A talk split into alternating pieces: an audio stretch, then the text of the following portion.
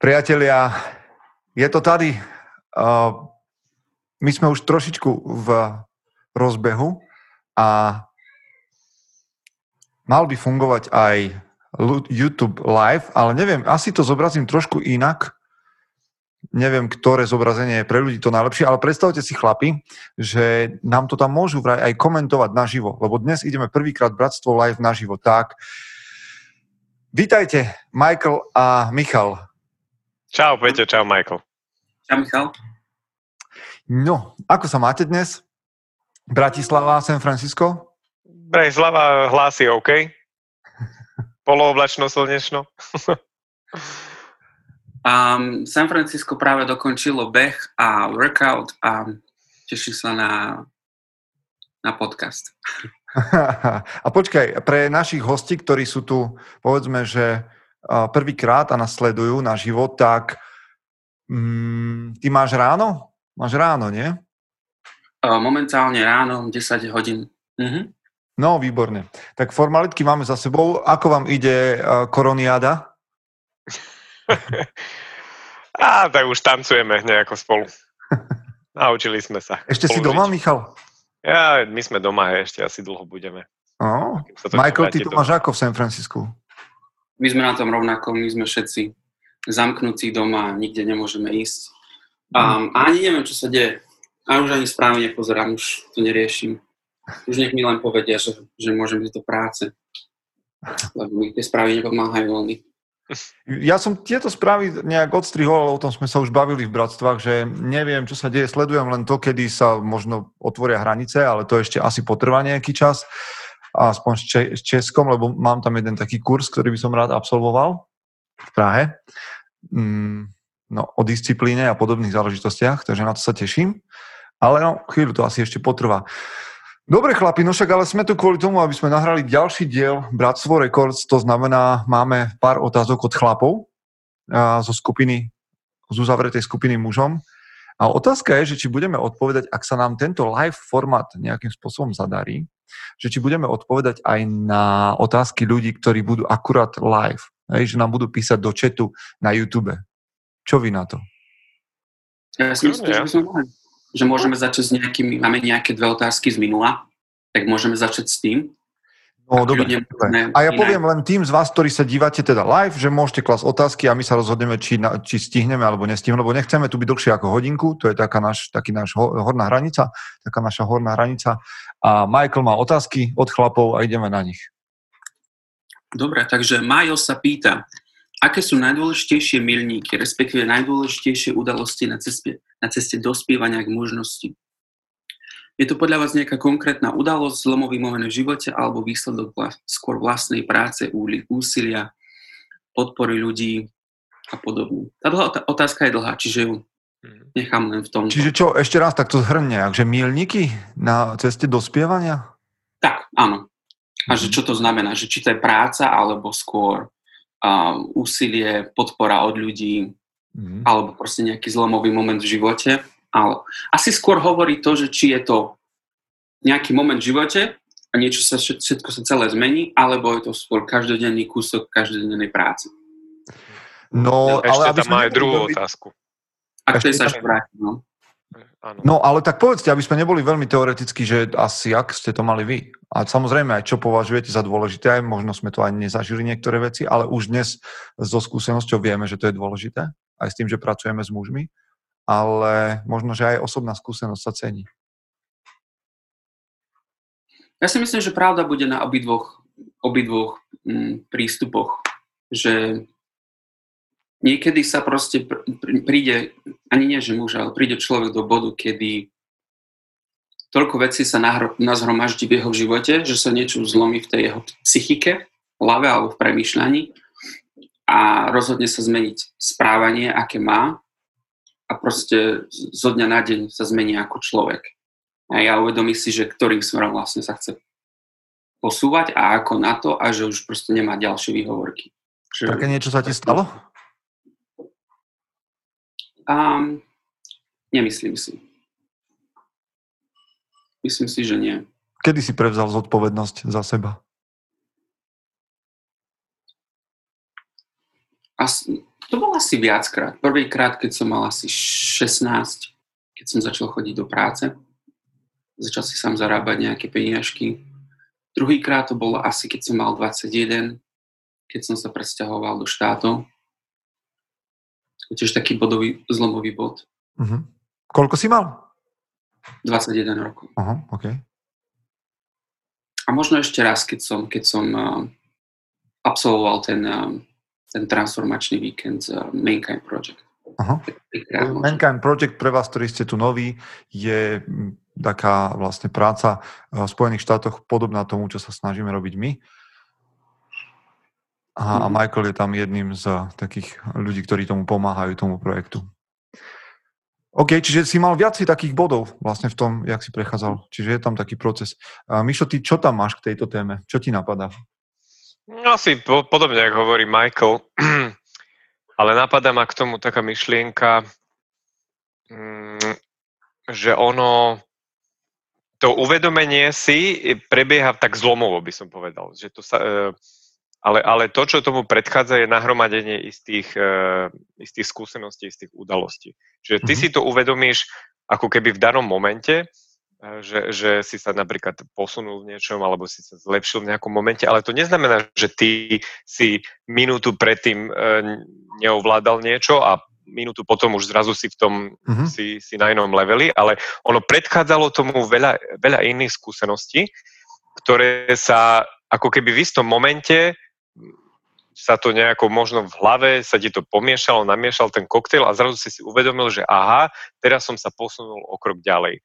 A nedá sa povedať, že určite, určite tam boli aj také momenty, že možno jednorázové, že, že niečo, možno nejaké skôr negatívne veci, lebo to nemôžeš predvídať, ani sa na to nepripravuješ, ani to by bola hlúposť to nejako očakávať, ale väčšinou to boli také veci, že na niečom pracuješ, pracuješ dlhodobo a potom v istom momente si to ako keby uvedomíš. Ale dôležitá je tá cesta, čo, čo vlastne viedla k tomu, aby si sa mm-hmm.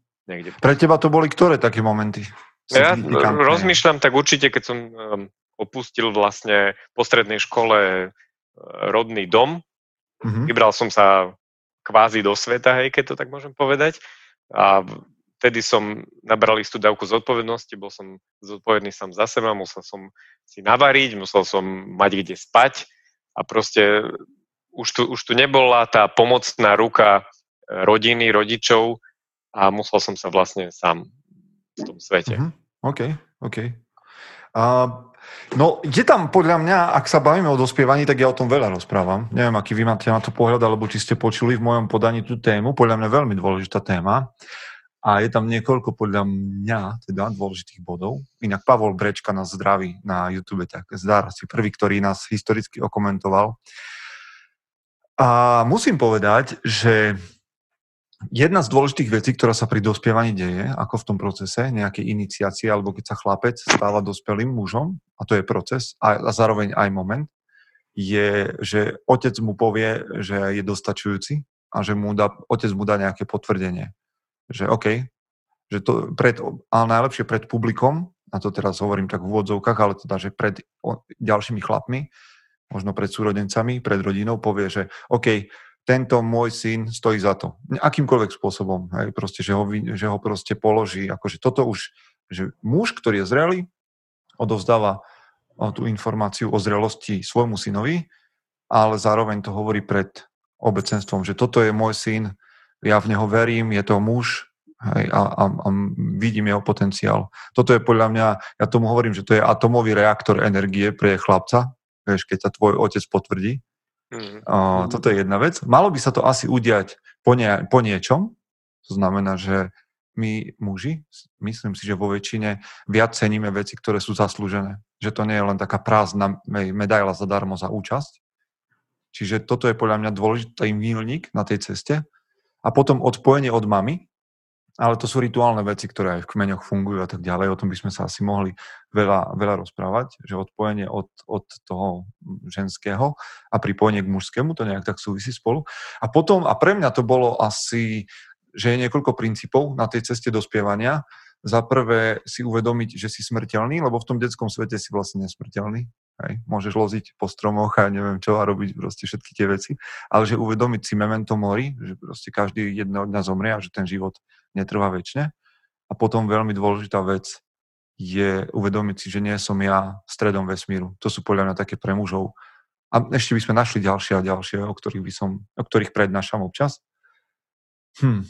A mne sa to stalo asi vtedy, a ja som už o tom na pár miestach hovoril, keď vlastne sme boli prvý ten kontakt s takou realitou toho, že potrebujem na sebe pracovať a nastúpiť na tú cestu muža, od chlapca, od, od dieťaťa, bol asi práve ten stred so smrťou môjho kamaráta, čo sme zažili na jednom výlete. A to bola akože taká tragická nehoda, ale mňa to vtedy riadne prefackalo do života a bolo to, veľ, bol to milník hoci nie je práve príjemný. Ale tak stretnutie so smrťou v akejkoľvek podobe asi nebýva veľmi príjemné. Čiže podľa mňa to je, tak jak ste povedali, že je to aj moment, aj proces.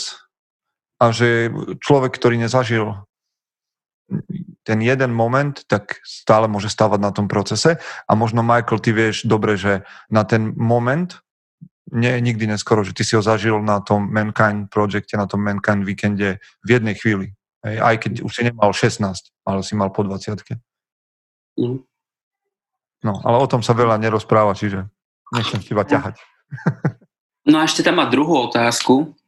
Bojovali ste niekedy s tým, že neviete povedať nie? Uvedomujem, uvedomujem si, že to má pravdepodobne hĺbšie korene. Sám sa v tom niekedy nachádzam, ale zaujímal, zaujímal by ma váš názor, ako to chápete, ako v takýchto situáciách konáte a komunikujete s ľuďmi. Ako sa zachováte, ak máte pocit, že niekto vás chce iba využiť?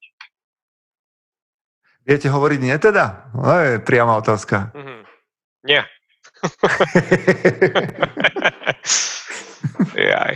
Ja mám tiež tento problém. Ale nie, no, ja keď k tomu môžem povedať pár, pár myšlienok, tak myslím si, že čím som starší, tým eh, menej mám problém povedať nie.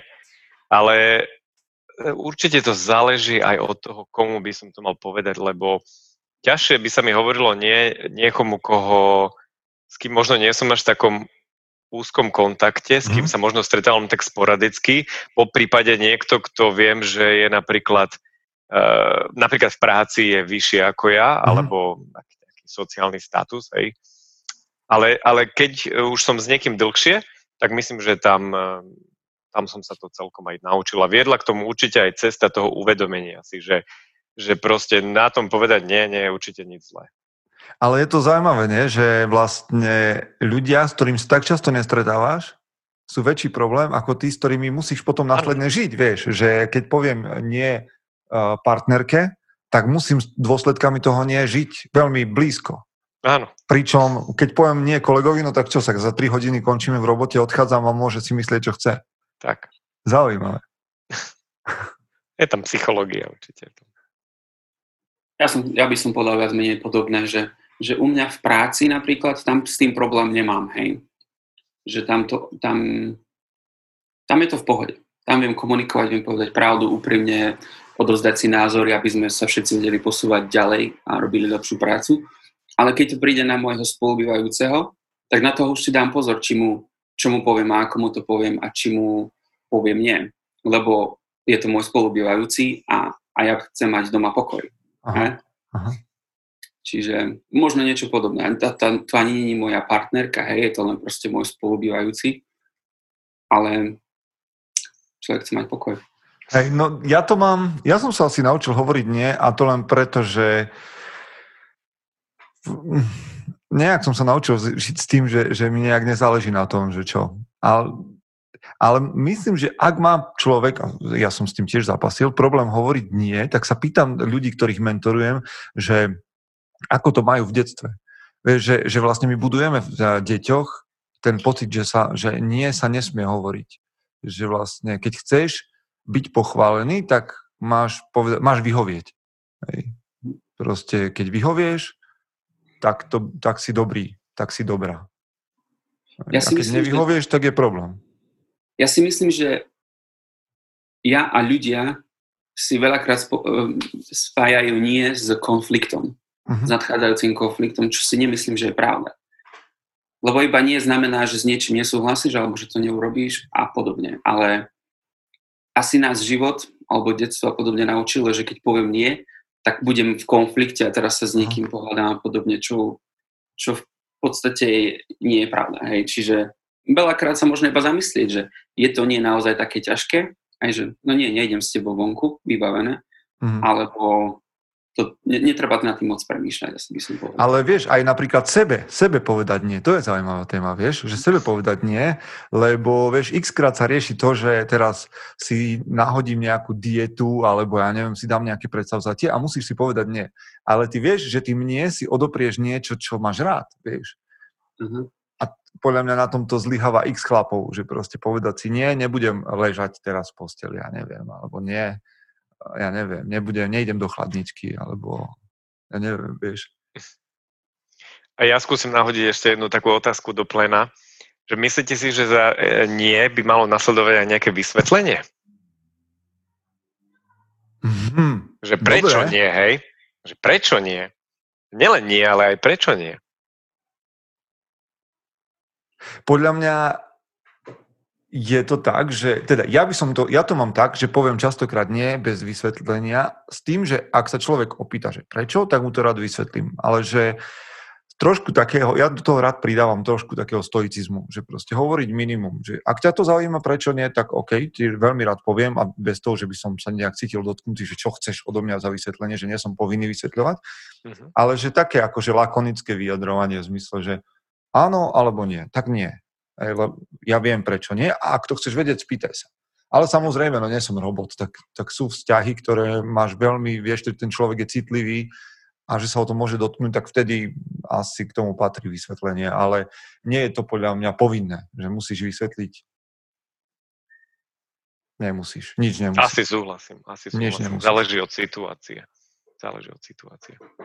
Lebo my máme, máme tendenciu sa príliš podľa mňa, že ospravedlňovať a vysvetľovať a sa ti stráca, vieš, taký, takéto sebavedomie, že proste ja presa nie som sluhom, ak sa len sám nerozhodnem, lebo však môžem byť, ale môžem aj slúžiť ľuďom okolo seba, ale ak sa sám rozhodnem. Čiže v tomto mám pocit, že sme takí, že len aby dobre bolo. No nie, nie len aby dobre bolo. Tak, ako si myslím, že bude najlepšie, to urobím. Mm-hmm. Ja si myslím, že najhoršie na takýchto sociálnych situáciách je to, že či sa rozhodujeme pre nás alebo pre druhých ľudí. Že či to je taký sociálny tlak, alebo či to je naozaj, mm. že to robím pre seba a myslím mm. si, že to je najdôležitejší rozdiel. Si zapamätať. Dobre, asi skočme ďalej, lebo však máme, máme otázok ešte. Uh, Filip Baláš sa pýta, ahoj, mňa osobne by, za, by zaujímalo, ako pracujete s egom, s jeho časťami moc, som veľký, uvedomenie, asi to nie je OK, takéto správanie, rozpad, je mi to ľúto, prípadná náprava. Po prípade uviezť nejaké nástroje, ako sa s tým vysporiadavate, keď už do toho vlaku naskúčite. Ďakujem, snáď sme sa pochopili. No tak to neviem. No, to je otázka. Bolo to teda. komplikované. Ale inak si všímate, že ako často sa nás chlapí e, v týchto otázkach, v týchto Bratstvo rekord spýtajú na ego? Že to je veľká téma. Ja Vieš, to je veľká téma. Veľká téma. Tak aké, no však skúsme tak len, lebo ak ste nás nepočúvali doteraz, tak určite odporúčame uplynulé naše rozhovory, ale skúste tak nejak nastreliť, že či máte niečo, čo vaše ego drží pod kontrolou, respektíve máte nejaký nástroj na to, ako pracovať so svojím egom, lebo popravde ja nerozumiem celkom tomu, že rozpad a tieto veci, to možno psychológovia by vedeli lepšie, ale ako pracujete so svojím egom?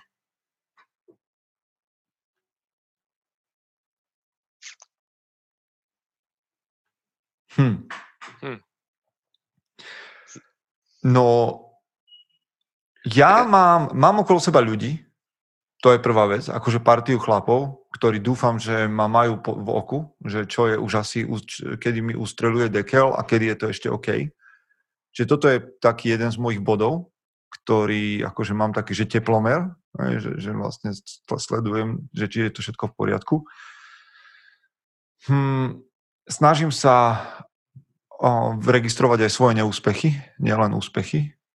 Toto je ďalšia z vecí. Ja viem o mnoho viac, viem, mm, čo sa mi nedarí ako ľudia okolo mňa. A teraz som počul od Jelinka, tuším, že to bol také vyjadrenie, alebo, a teraz nepoviem to asi správne, že od koho, ale v každom prípade, že nie si taký zlý, ako ti hovoria tvoji neprajníci, ale ani taký dobrý, ako ti hovoria tvoji fanúšikovia. Čiže toto je jedna z vecí, ktorá mi tak za posledné dní rezonuje v hlave. Takže pre mňa toto sú také body, že ľudia okolo mňa a registrovanie toho, aj čo sa nepodarilo. To sú prvé, čo mi napadnú, lebo teda my sa nepripravujeme na tieto otázky, takže možno mi ešte napadne niečo. Ako to máte vy? Ako si držíte ego pod kontrolou? No mňa čo napadá len tak, e, určite súhlasím s tým, čo si ty povedal, ale, nie ale, ale a. Mm,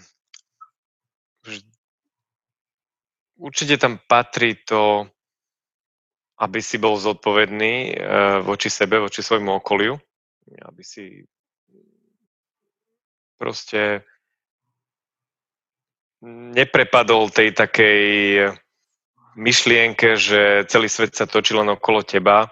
Mm-hmm. Určite to ide aj s vekom. Čím, čím, čím je človek starší, tak tým uh, si uvedomuje, že nie, jednak nie na všetko má dané vlohy, že proste nedokáže všetko spraviť len vo vlastnej režii, potrebuje na to aj pomoc okolia. Takže nastavovať si často zrkadlo, mať partiu chlapov, presne ako hovoríš, ktorí ti dávajú nejaký feedback, vedia ti povedať úprimne, kde sú tvoje slabé stránky, nebáť sa zase toho, lebo veľa ľudí, keď je konfrontovaných s kritikou, keď je konfrontovaných uh, s nejakou slabou stránkou, e, nie, niečo, sa, niečo sa niekomu vyhodí na oči, tak to berie, jak, e, že sa zrútil svet. Netreba to tak brať, určite to tak nie je. Kritika je v podstate to isté ako pochvala, len je to, je to úplný opak.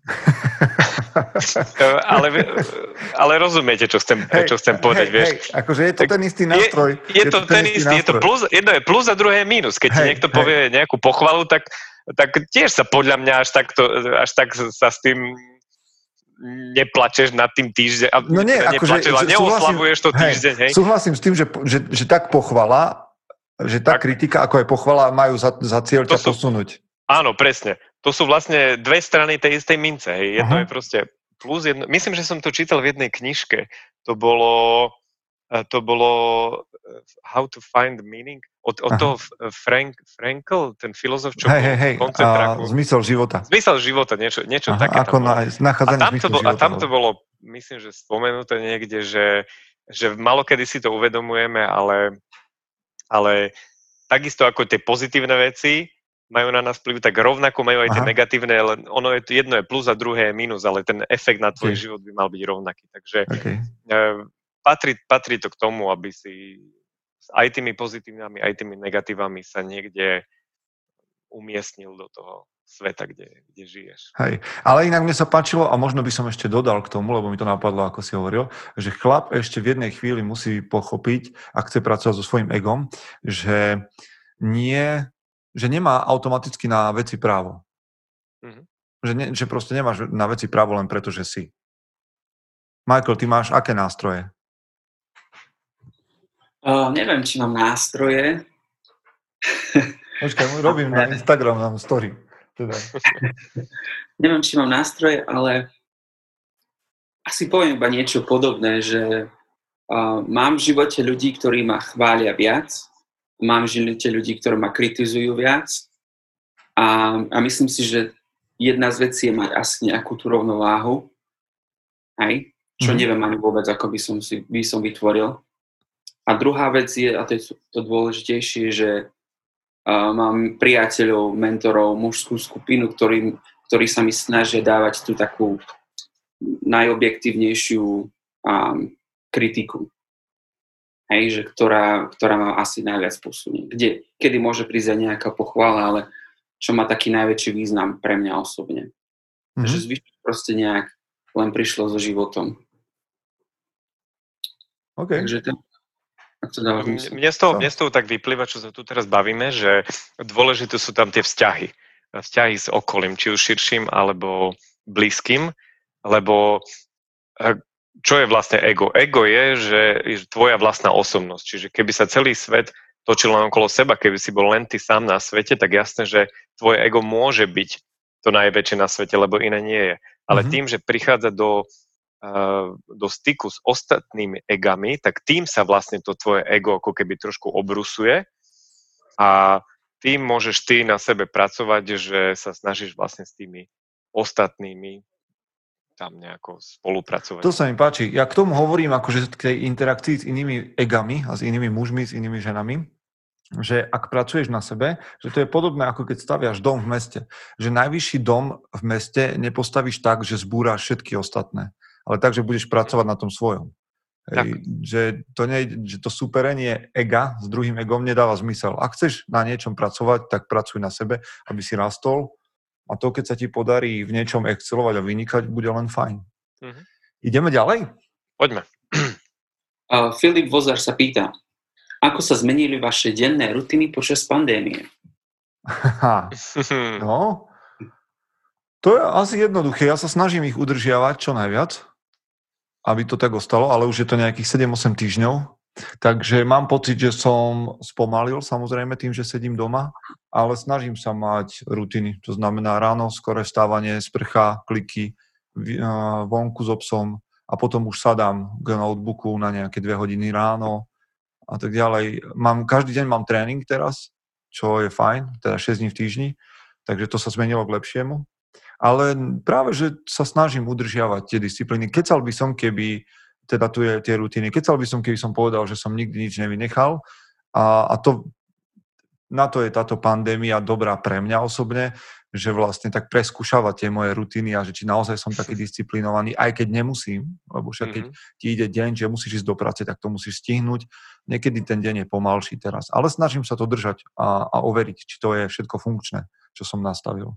Akurát som pridal k tomu denník, do ktorého si zapisujem veci občasne a pridal som do obeda sledujem um, do obeda sledujem vždy nejakú prednášku aspoň 30 minút.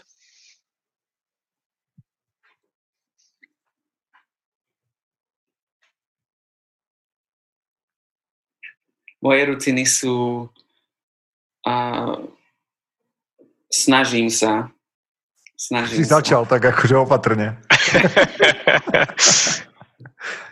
Um, každý, každý deň si idem zabehať alebo sa idem prejsť, to, je, to musím, lebo by som sa zbláznil. A, a snažím sa cvičiť. A niekedy sa mi darí, niekedy sa mi nedarí. A mal som dlho rutinu, že som cvičil, že som ráno behal, večer som cvičil. To som zistil, že mi moc nefunguje, lebo to potom iba naťahujem, takže sa to snažím teraz kombinovať tento týždeň ráno, že si zabehám a tomu cvičím a nemám porobené a už potom sa len venujem nie som veľmi produktívny a snažím sa ja u, učiť sa trošku na, na trénerstvo, čo som dokončil, ešte ma čaká jeden test a čítať knihy, aj Netflix si pozriem, nie som dokonalý, nebudem hovoriť, že nie. no ale tak povedz, že zlepšilo sa to z tvojho pohľadu alebo zhoršilo? Ako alebo ani jedno. Pohľadu? No celkovo, tak čo si mal predtým a čo máš teraz? Je to progres, alebo downgrade, alebo je to iné? Ja by som povedal, že to je progres, progres lebo takým môjim najväčším cieľom bolo, keď začala, keď začala táto pandémia a keď nás všetky zavreli doma, bolo pribrať svalovú hmotu. Čo som už mal vtedy nejak na ceste a pribral som dosť. Čiže tento mesiac som si dal a za úlohu, že sa stiahnuť tuk. Čiže toto sa mi darí, to bol môj taký jediný cieľ mm. a to mi ide. Hmm. Michal, tvoje ranné rutiny a denné rutiny zmenili denné sa? Rutiny. Denné rutiny, tam by som asi radšej, lebo tie ranné, to sa rovno priznám, že, že tie nejdú e, ako išli pred e, pandémiou alebo v čase, keď to bolo ešte normálne. Ale ja, e, ja som ich ako keby, čo chcem tým povedať, že tak trošku preskedžuloval v rámci toho dňa. Uh-huh. Ja to, čo som okay. predtým robil ráno, z toho titulu, že som už nemal na to čas to robiť cez deň, tak som to rozložil do iných častí dňa, kedy, kedy mám možno na to aj viac času, viac energie, viac chuti. Čiže mne to tiež svojím spôsobom pomohlo, lebo, lebo je pravda, že, že možno ráno som nemala vždy toľko energie na to, aby som robil to, čo robím teraz. Čiže pre mňa, pre mňa je to a už si na to pomaly začínam aj zvykať, čo bude ťažšie sa vrátiť, keď pôjdeme do normálu, že, že pre mňa je to také zlepšenie, spríjemnenie situácie, aj keď je pravda, že že čo sa týka napríklad toho ranného vstávania, to, to nie je také, jak bolo predtým, tam je na čom pracovať, ale zase vykompenzoval som to, in, inak som to rozložil do toho dňa, to, čo som robil. Hej, ale t- podľa mňa toto je super téma, respektíve jeden z dobrých krokov, že aj napriek tomu, že ja hovorím o tých ranných rutinách, že, že aké sú dôležité a všetko to, tak na druhej strane rád hovorím aj to, tak to, to B, tú dichotómiu toho, že my nie sme otroci tých vecí, že ty musíš dokázať s tými rutinami pracovať. Že keď mm-hmm. sa mhm. ti menia, mení situácia, situácia, že zrazu začneš chodiť na nočnú, tak predsa nebudeš stavať o 5 ráno. Som sa o 4. vrátil z nočnej. Čiže pracovať s tým je podľa mňa úplne v poriadku a je múdre dokonca, hej, dokázať s tým, mm. že mhm. nebyť otrokom toho. Ale Filip tam má ešte ďalšiu otázku na nás. A ešte má ďalšiu otázku, čiže v poslednej dobe sa ako si množia prípady alkoholu za volantom u mladých ľudí. Myslíte si, že by pomohlo viac represie, vyššie tresty, pokuty, alebo naopak je potrebné sa skôr zamerať na prevenciu a vzdelávanie, napríklad v autoškolách či školách všeobecne. Ako by ste zachovali svojim potomkovi, ak by opity nabúral, prípadne niekoho zranil? Hmm, tak nemáme ešte takých potomkov, čo by šoferovali. Vy ste už ne, mali nejakú takú buračku? Rovno sa spýtam, či pod vplyvom. Nie, ja chvála Bohu nie. Tak nemáme nie. s tým živú skúsenosť? Nemáme. Nemáme, ale ja mám pocit, že represie ani vyučovanie na školách a autoškolách vôbec to je nič. Mm-hmm. To je na čo. Akože však to všetko tu máme a akože len, len pridať je, je na čo. Akože na čo pridáš uh, tej, tej hmoty tam ešte, akože viacej represí a viac tohto. Akože mm. trest smrti, keby bol, tak možno ľudia nebudú piť. Ja neviem. že to musí trest. byť také, že také, že naozaj snedá, čo, čo budeš sa báť. Hej? že keď ťa chytia, zomrieš. Čiže si myslíte, že vyššie pokuty, keby, keď aj len finančne, že to nepomôže? A možno z časti, keby ti zobrali, ale vieš, tým fakt myslím, trest smrti som prehnal, ale že zoberú ti vodičak navždy. Hmm. Alebo zaplatíš pokutu nejakú fajne masnú. Hej, že, že, ale to by muselo byť v tisícoch eur. Vieš, Tisí, že ti, určite, 10. Vieš, že ti, také niečo, že ti hrozí exekúcia potom. No. Na to nebudeš mať. Tak toto sú také represie, ale ja si skôr myslím, že, že a znova to budem ťahať do tej našej mužskej témy, mm-hmm. že ak by moje dieťa toto spravilo, tak som v tej extrémnej, v tom extrémnom vlastníctve by som povedal, že chyba je na mojej strane, lebo som niekde spravil vo výchove mm-hmm. chybu, keď moje dieťa nerozumie tomu, že to je nebezpečné a že to nemá mm-hmm. robiť a že je to proti tomu, čo žijeme, proti odkazu mojej rodiny, Hej, a ja chápem, že každý môže spraviť hlúposť, ale aj tak by som za to bral zodpovednosť ja, že som to urobil. Že hm. teda, že sú veci, ktoré som neurobil dobre. A na druhej strane by som ho nechal samozrejme si to vyžrať, lebo tak sa človek učí. Ale chcem povedať asi to, že podľa mňa riešenie je skôr v tom, že sa tu bude budovať zdravá kultúra, zdravá spoločnosť, kde sa toto mm-hmm. Lebo ja nechcem, ja nie, nie som za žiadnu prohibíciu ani nič, ale proste, že partia chlapov, do ktorej príjmem môjho syna, pre nich nebude téma, že či sa schlastať a ísť niekam autom, alebo... Hej. Ale my žijeme proste v spoločnosti, kde sa alkoholu robí reklama a, a hej, či je to súčasť kultúry, ale podľa mňa riešenie je v tej partii mužov, do ktorej príjmeš svojho syna a že uvidí vzory ktoré ho budú inšpirovať. Inde to, ja neviem, kde by sme to mohli, nemám iné riešenie. Mm.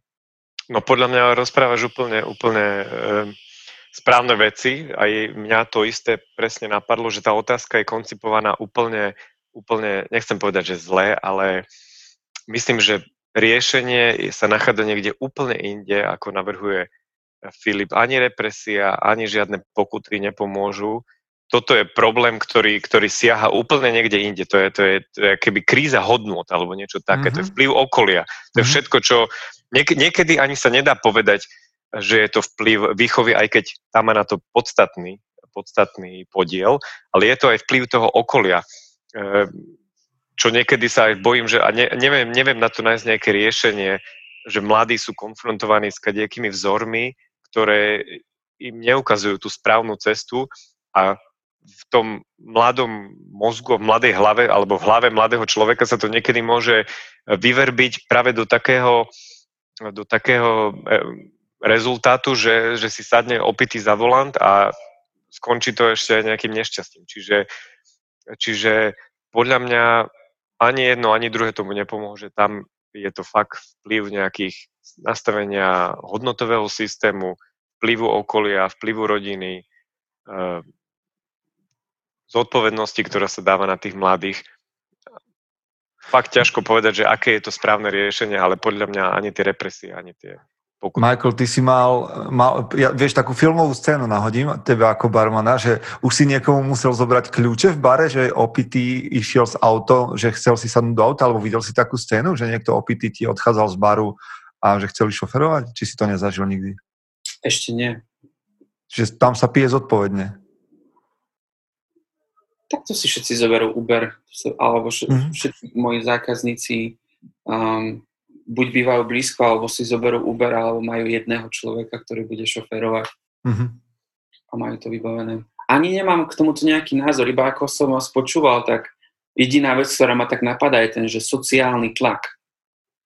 Hej, že, mm-hmm. že mhm. no už asi nemáš potom dobrých priateľov, keď sa nechali si sadnúť do pitého za volantu, neviem čo iné ma napadá. Že ak mhm. naozaj, no musel by som ísť sám vonku, aby, aby som šoferoval a niekto mi to dovolil. Aha. Toto je inak veľmi dobrý point. Kde sú, čo máš za kamošov, keď si, si sadol do auta opitý? Akože, ak, ak sa ti toto stalo, počúvaš nás, tak vážne toto prehodnoť, že potrebuješ zmeniť uh-huh. a ľudí, s ktorými sa stretávaš, lebo sa ti to stalo a umožnili, aby sa to stalo a pravdepodobne by umožnili aj to, aby sa ti stali ešte horšie veci v živote, ak ti toto dovolili. Mhm. Dobre. Jo? Ja sa vás pýtam, chlapi, že no. Prečo by ste si, povedzte mi vy, prečo by ste si vy nesadli opity za volant? Dneska som taký ot- otáznikový. Vieš čo, no ja mám prvú vec, že ja, teda ja pijem alkohol, ale nepijem ho nikdy tak, aby som bol opitý. Takže ani nevidím na to dôvod. A, a fakt neviem. Akože ja, ja to mám proste niekde... Je, ako v, se, v sebe, nie? Že je to súčasť mojej osob, mm-hmm. mojich osobných hodnôt, moje cti, moje vízie, toho, čo tvorí moju identitu. Že proste neurobiť vec, ktorá ohrozí mňa alebo niekoho proste v, že sa nedokážem ovládať. Toto je podľa mňa jedna z tých vecí, prečo mne opilstvo vadí, alebo ten stav, kedy už nevieš kontrolovať, kto si tam sa ja ako muž nechcem dostať. Nechcem, a respektíve chcem byť čo najmenej v situáciách, keď sa nedokážem kontrolovať. Či už je to pod vplyvom, alebo, alebo pod vplyvom agresivity, hnevu. Znova, agresivita, hnev patrí do mužovho života, možno aj trocha alkoholu tam môže byť, Hej, ja neviem, nejaké víno alebo čokoľvek, však to má každý nastavené po svojom, ale nechcem byť nikdy v situácii, že nedokážem kontrolovať, čo robím, kto som.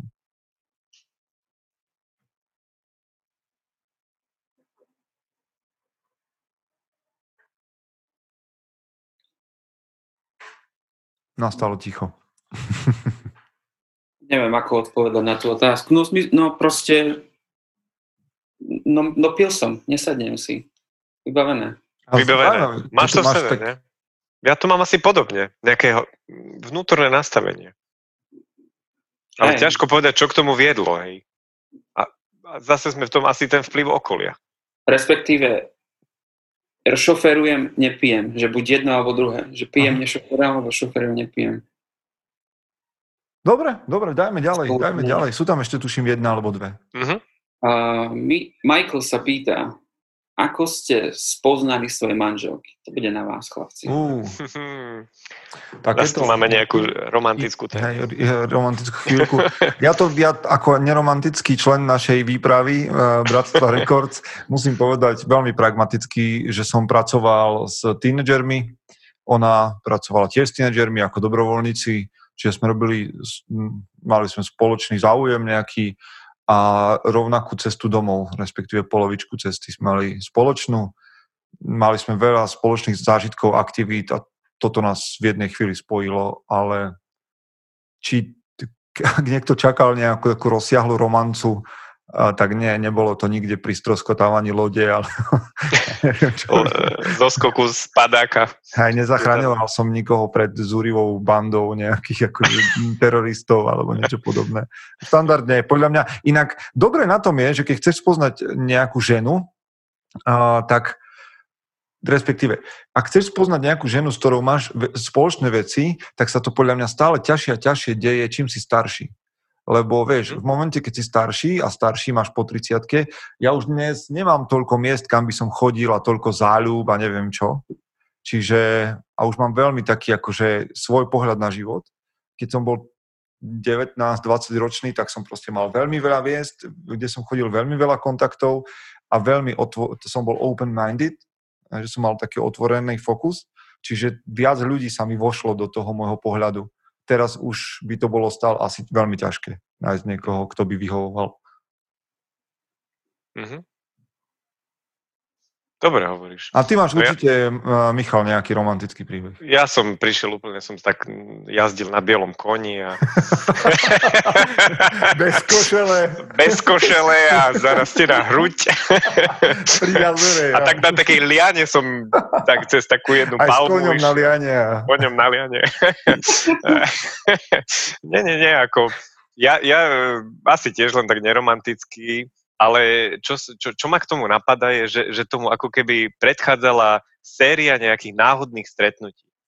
Že, že ešte predtým, ako sme sa dali oficiálne dokopy, predchádzala tomu istá séria takých, ako keby som to nazval len takým letmých, lebo ja som sa s manželkou spoznal na vysokej škole, čiže ona chodila na tú istú vysokú školu, jak ja len na inú fakultu, ale tu vedel som, že je z toho istého mesta, ako som ja, dokonca ona býva na tej istej ulici, ako bývala moja babka a ja som u babky stravil väčšinu svojho detstva, ale vtedy som ja vôbec neregistroval, že tam býva vedľa moja manželka.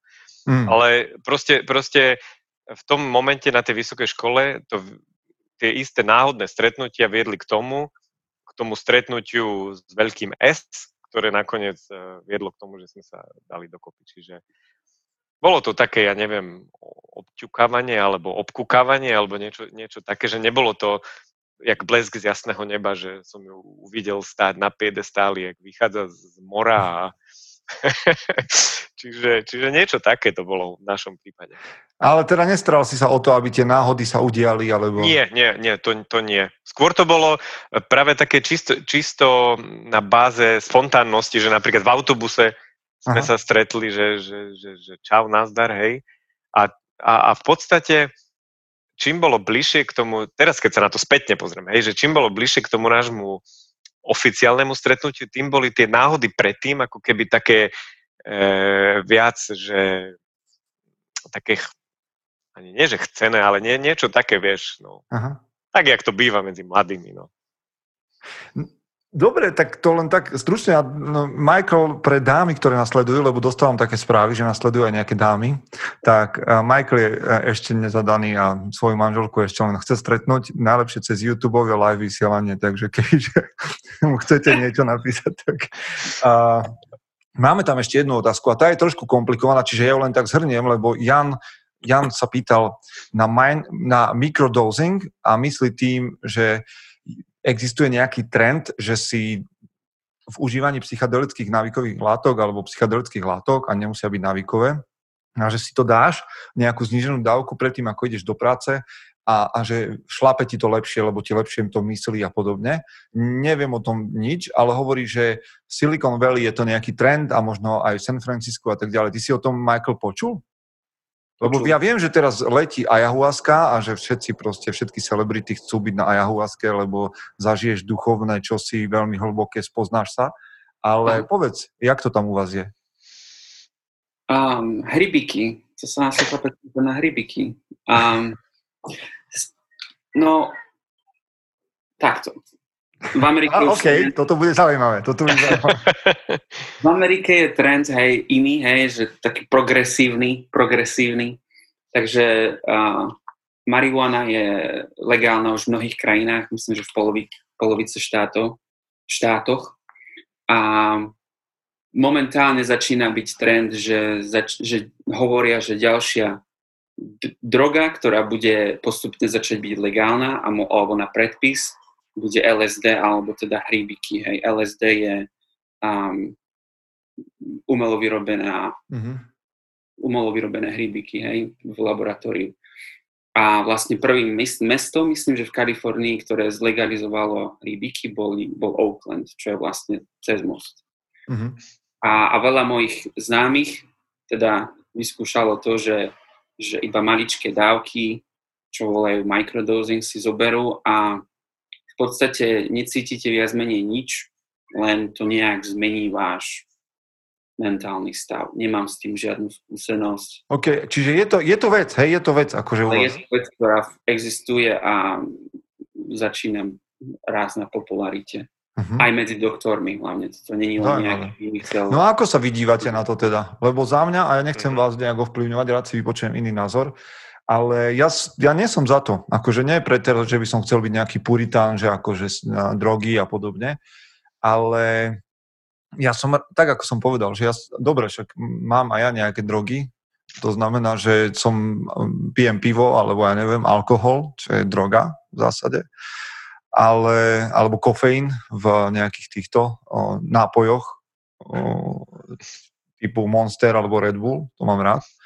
Ale aj tak znova len poviem, že ja som rád sám za seba. Že ja nemám veľmi rád pojem, že alfa muž, ale podľa mňa toto je cheating. Akože cheating uh, a môžeme sa baviť o tom, čo je povolený cheating a čo nie, ale za mňa je toto no-go zone. Proste mm, akože ja chcem tie veci, ten výkon si zvýšiť zo seba.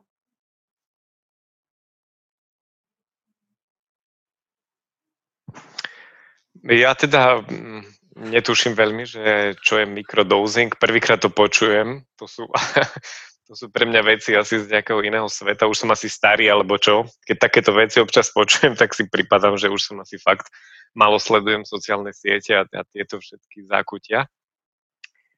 Ale čo ma k tomu napadá, mňa, ja čo sledujem napríklad je biohacking, čo sa mi zdá možno podobná záležitosť, ale tam to funguje, že, že telo sa povzbudzuje nejakými prírodnými látkami, čo je mne sympatické. OK. Čiže všetko, čo je na báze nejakej prírody, e, či už je to káva, alebo ja neviem, aké kokosové oleje, alebo kadejaké iné zlúčeniny, tak e, je mi to také sympatické. Ale keď sa nad tým tak zamyslím, tak vždy je to o tom, ako sa to tomu človeku vysvetlí. Hej, že či aký je za tým marketing. Mm-hmm. Lebo všetko sa dá podľa mňa prijať, keď je to dobre vysvetlené alebo keď je to dobre, dobre predané. Lebo o mikrodosing môžeš napísať aj úplne zlé negatívne recenzie, ale môžeš to e, vychváliť aj úplne do nebies, kde k tomu napíšeš štúdie, píšeš o tom blogy dlhodobé a, a, a konec koncov možno, že čo ja viem, možno, že to nie je až taká úplne, nechcem povedať, že akceptovateľná vec, ale od, odsuditeľná mm-hmm. vec. A vieš, Takže... akože, no tak veľa chlapov ti povie, že no veď to sú prírodné veci, že ayahuasca no. je prírodná záležitosť, chemikália mm-hmm. a že je to v tom prípade OK. Mm-hmm. Čiže ja nejdem tlačiť chlapov do ničoho, ale sám za seba som um, presvedčený o tom, že čo najviac veci v živote chcem ja riadiť. A nechcem si meniť vedomie na to, aby som na veci prišiel. Toto je asi pre mňa. Že zmena vedomia Áno je ano. pre mňa taká záležitosť, ktorá a mi nesedí, lebo chcem ano. tie veci urobiť vedome a byť hrdý na to, že to som urobil ja, to neurobila za mňa droga, alebo to ne, ne, nerobil som pod vplyvom alkoholu, som mal odvahu a tak ďalej. Áno, úplne Ale nám, my, Michael nám zamrzol. A Ej, jaj, aha, fakt. Vidíš ho? A neviem, či to ešte vôbec je. Neviem, či je tu s nami. Nie, asi nie je. Asi. Ale ešte Ale som chcel dodať, keď, vie, už, eh, keď už tú debatu, úplne s tebou súhlasím, že vždy to je o tom, či si ťa to nakoniec nejako zotročí. A tam musíš byť, musíš byť proste silný a nesmieš si nikdy e, dôjsť do takého stavu, že si proste od toho závislý, nekontroluješ to, kontroluje to teba. Čiže podľa mňa aj to je dôvod, prečo veľa ľudí zlyháva pri aplikovaní kadejakých pozbudujúcich látok, alebo či už sú to drogy, meké, tvrdé, barziaké, že ono to má veľmi ľahký, veľmi ľahko si to vie teba zotročiť a môžeš byť neviem, jaký silný, silný človek. Čiže toto je fakt chodenie po veľmi tenkom ľade a Hej. Čiže za mňa to je, za mňa to je o, o, asi som si to sám zadefinoval, takže vďaka za tú otázku, o, že za mňa to, ja mám problém so zmeneným stavom vedomia. Ten proste nechcem. Tak. Toto je priam, vítaj Michael medzi nami. Som rád, že si sa pripojil, Na že to tak nejak... No, čiže za mňa to je o tomto. Hej, proste daj si kávu, lebo ti to nemení uh, vedomie, daj si alkohol, ak um, je to pre teba niečo, čo potrebuješ a nemení ti to vedomie, respektíve nekonáš pod tým. A, a inak, inak, ak chceš byť chlapom uh, z môjho pohľadu, tak, si, tak proste urob tie veci sám za seba. Neviem, či k tomu ešte niečo máte, ale bola tam ešte jedna otázka, ktorá zmizla, respektíve bola a. inde a ja vám ju položím, lebo si ju pamätám a Michal, e, ktorý sa nás ju pýtal, ju nechcel položiť asi až tak verejne a bude to drsná otázka na záver a máme len 7 minút, takže... Poďme. Znelo to nejak tak, že čo si vymyslíte a či ste zaregistrovali ďalší trend, ktorý sa celkom rozvíja po svete a to je no, fa- no fab. To znamená, že to ti hneď vysvetlím, Michal. Uh, a vôbec porno ako také. To je kontroverzná téma, ale predsa len môžeme ju krátko nadčrtnúť a možno sa k nej niekedy vrátime. Mm. Lebo nám ju písal chalan, alebo respektíve chlap, pardon, ktorého otec zakladal sex shopy po Slovensku, z jeho slov, a on sám je proti tomu, ako dospelý mm. muž. Čiže mňa zaujíma, NoFab je taká iniciatíva v mnohých tých hnutiach okolo mužov, ktorá hovorí, že nemá sturbovať, hej, ale proste radšej tú, tú, in, tú energiu investovať inám, prípadne akože do, do, do toho intimného života s partnerkou a hovorí o tom, ako je porno vo svojich dôsledkoch škodlivé na mužov, respektíve pre mužov.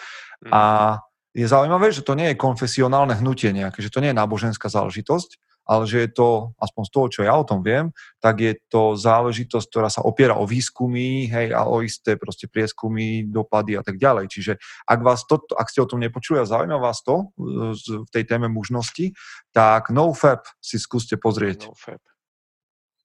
Čiže čo vy na to, respektíve aký máte pohľad na porno? Mm-hmm. Tak ja toto som... ja teda. No, no poď.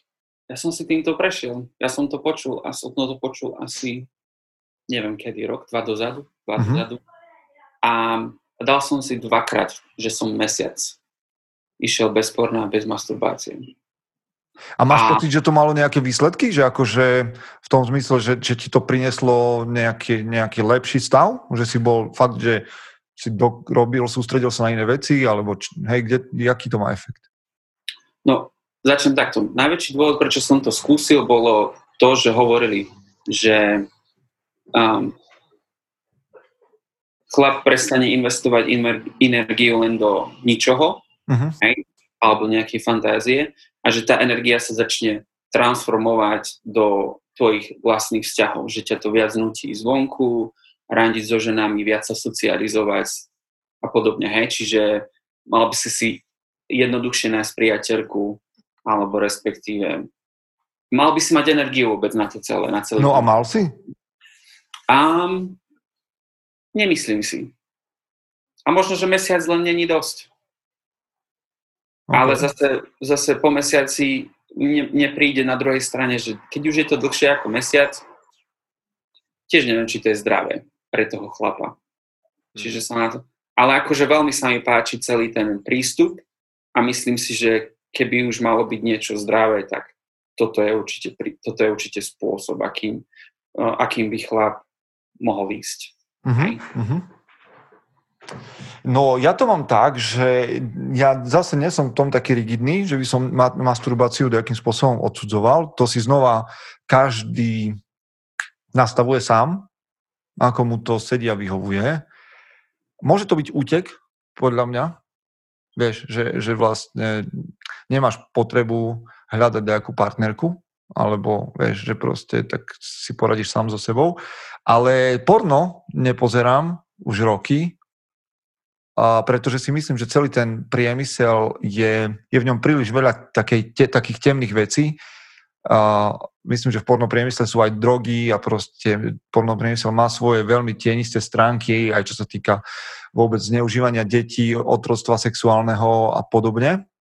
Čiže toto je pre mňa no-go zone a uh, odporúčam na to knihu Odpojený muž, ktorá je zase plná takých vedeckých vecí o tom, ako porno zotročuje, však nakoniec sú, je x mužov závislých na porne a potom ďalší môj argument je, že porno podľa mňa ničí predstavu o skutočnej intimite a sexualite medzi partnermi. A znova, nikoho nič do toho, čo sa deje komu v spálni. A, a toto je akože pre mňa taký svetý zákon, že to je tvoja vec. Ale za mňa je porno, lebo, lebo to nastavuje tvoju predstavu o tom, že ako by to malo byť a pritom je to len vyfabulovaná hollywoodská záležitosť nepravdivá. A myslím si, že eh, mladí chlapci v 12-11 rokoch začnú pozerať porno, nejaké 4-5 rokov sledujú porno a potom majú pocit, že takto nejak by to malo vyzerať. A sú sklamaní z toho, že tak nevyzerá, frustrovaní a tak ďalej. A myslím si, že tým ničia aj ženy, aj svoje vzťahy. Aspoň taký, taká bola moja skúsenosť. Aj keď nie je možno, že taká tra, tragická, ale, ale mám pocit, že toto je niečo, mm, čo by nikomu nechybalo, ak by sa nevysielalo porno v televízii. Mm-hmm. Ja som sa tu zase dozvedel nejaké nové slovíčko, zase prípadám o pár rokov starší, tak sa to... Nie, dneska máš táto... vzdelávací program. Dneska mám akože vzdelávací program, jak lusk, ale aj preberáme dosť také ťažké témy. E, akože súhlasím, súhlasím s vami, chalani, je to o tom, aby si to mal nastavené v hlave. Ja tiež nejako porno, masturbáciu nejako vyslovene neodsudzujem, uh, ale ani nepodporujem. Uh, dívam sa na to úplne inak z pohľadu už takého zrelšieho, staršieho muža, ako keď som pár, pár rokov dozadu. Myslím, že aj u mňa sa to tak nejako prirodzene vyvinulo, že čo ja viem, či pokres, pokleslo nejako libido, alebo jak by som to nazval, že uh, ťažko sa ti bojuje s tými chuťkami, keď si mladý, mladý človek, hej, keď si dvaciatník. To, tam ťažko dávať aj nejaké rady, že ako s tým bojovať, lebo tam je tvoje sexuálne napätie úplne vybičované na naj, najväčšej úrovni. A či, či, či, či to riešiť nejakým oným pozeraním porna alebo nie, No ťažko, ťažko povedať fakt. Ja v tomto nie som nejaký puritán, keď, akože keď tým nejako veľmi, ale zase ako, asi s tými drogami, že tá, tá hranica je veľmi, veľmi tenká a keď to preleť, preskočíš, preletíš, tak presne ako vravíš ty, Peťo, že to vytvorí skreslenú predstavu o tých vzťahoch. Ja som o tom písal, však to ste asi čítali možno ten článok, že Peter Pán a masturbácia, či mm. Peter Pán a pornopriemysel, neviem, že, že veľakrát sa podľa mňa stane, že muži dnes, a však uh, ten azijský svet má taký fenomén, že muži dnes radšej ostanú v bezpečí toho porna, kde máš vlastne tú virtuálnu partnerku, k dispozícii kedykoľvek chceš a nemusíš riešiť nič, žiadne vzťahy ani nič. A nejdeš do reality, do, do reálnych vzťahov, lebo tie sú komplikovanejšie a zďaleka nie sú toľko o sexe, ako je pornofilm. Hmm. Čiže ako, no znova, chlapi, ktorí nás sledujú, sú samostatní, majú občianské preukazy vo väčšine, čiže sa vedia rozhodnúť, čo im prospieva, ale fakt sa pozrite na to, že aký to má reálny prínos do vášho života. Nie ten, ktorý si vymyslíte, ale ten, ktorý dostávate možno ako spätnú väzbu. Aj. Hmm. Ak sú partnerky natoľko odvážne, teda aby vám spätnú väzbu dali, lebo x chlapov sú um, v tomto, aj, že nedokážu prijať kritiku, čiže to sa ťažko rozlišuje. No, ťažká téma a my musíme končiť, lebo je za nami hodinka a toto je formát nášho podcastu, ale som rád za túto otázku, lebo sa k nej možno dostaneme časom. Mm-hmm znova. Takže ak s nami súhlasíte, nesúhlasíte, tak dajte vedieť. Ak nám chcete klas otázky do tohto podcastu, tak musíte byť v uzavretej skupine mužom SK. To znamená, že berieme len otázky od mužov, sme trošku v tomto taký rigidní, lebo tak sme tento podcast nastavili a budeme sa nimi zaoberať o dva týždne znova zas. Takže som veľmi rád, ak ste nás sledovali na YouTube alebo počúvate v podcaste váš formát, vaša voľba. A chlapi, čo máte dneska ešte na pláne? Ja idem ešte popolievať záhradu a pohnojiť trávnik. Dúfam, mm. že sa mm. si. Idem na to. Takže záhradník, Um, bojovník v záhrade. A teraz Michael? ja si hľadám apartman nový, čiže ja musím stráviť na počítači a hľadať nový apartman. A máš nejaké, máš nejaké tieto? Ak nás počúva niekto zo San Francisca práve teraz, tak jaký apartman hľadaš? Um, to je komplikovaná téma, ale v podstate um, na sever San Francisca taký, také štúdio alebo jednoizbový Mhm. alebo spolubývajúci. Aha, čiže nemáš to tak, že chceš byť už sám, ale kľudne tam môže byť niekto. To nie ide o to, že nech, či nechcem byť sám, ale na to nikto tu nemá. To je také drahé, čiže Mhm. A koľko stojí apartman na mesiac v San Francisco? v San Francisku, že taký dobrý, Mhm. štúdio. Dajme, že štúdio. Čo to je štúdio? Štúdio je nahrávacie štúdio. Čo si reper? Štúdio je, ako to bola na Slovensku, garzonka, že máš... Garzonka. No, to povedz po slovensky. Um, myslím si, že minimálne 2,5 tisíca chceš mať niečo normálne za mesiac. 2,5 tisíc dolárov za mesiac. Za mesiac. Garzonka? Nájdeš za 2000, ale tam, tam by som sa bal tých gangov. OK. Dobre, Oh, priateľe, man. takže teraz si možno zmaril veľa takých nádejí pre mladých mužov, ktorí chceli ísť do San Francisca, keď sa dozvedeli, že 2,5 tisíc za garzonku. ale koľko zarobíš, teda nemusíš ty povedať za seba, ale koľko zarobí človek za mesiac? 10 tisíc? Ja si myslím, že priemerný San Franciscan, taký z, z nižšej triedy, nie tí, čo robia IT. Tí, tí IT, tak možno 10 tisíc. Mhm. Taký normálny možno 5 tisíc. Mm. Mhm. Čiže polovička nabývania. Dobre, tak máme informáciu, ak by ste chceli ísť do San Francisca. Aj takúto možnosť sme vám práve dali. Chlapi, ďakujem vám za rozmýšľanie. Pre mňa to je každý, každé dva týždne skvelá možnosť premýšľať. Dúfam, že aj pre tých z vás, ktorí nás počúvajú. Takže zatiaľ sa majte. Čaute, chlapi. Nazdar.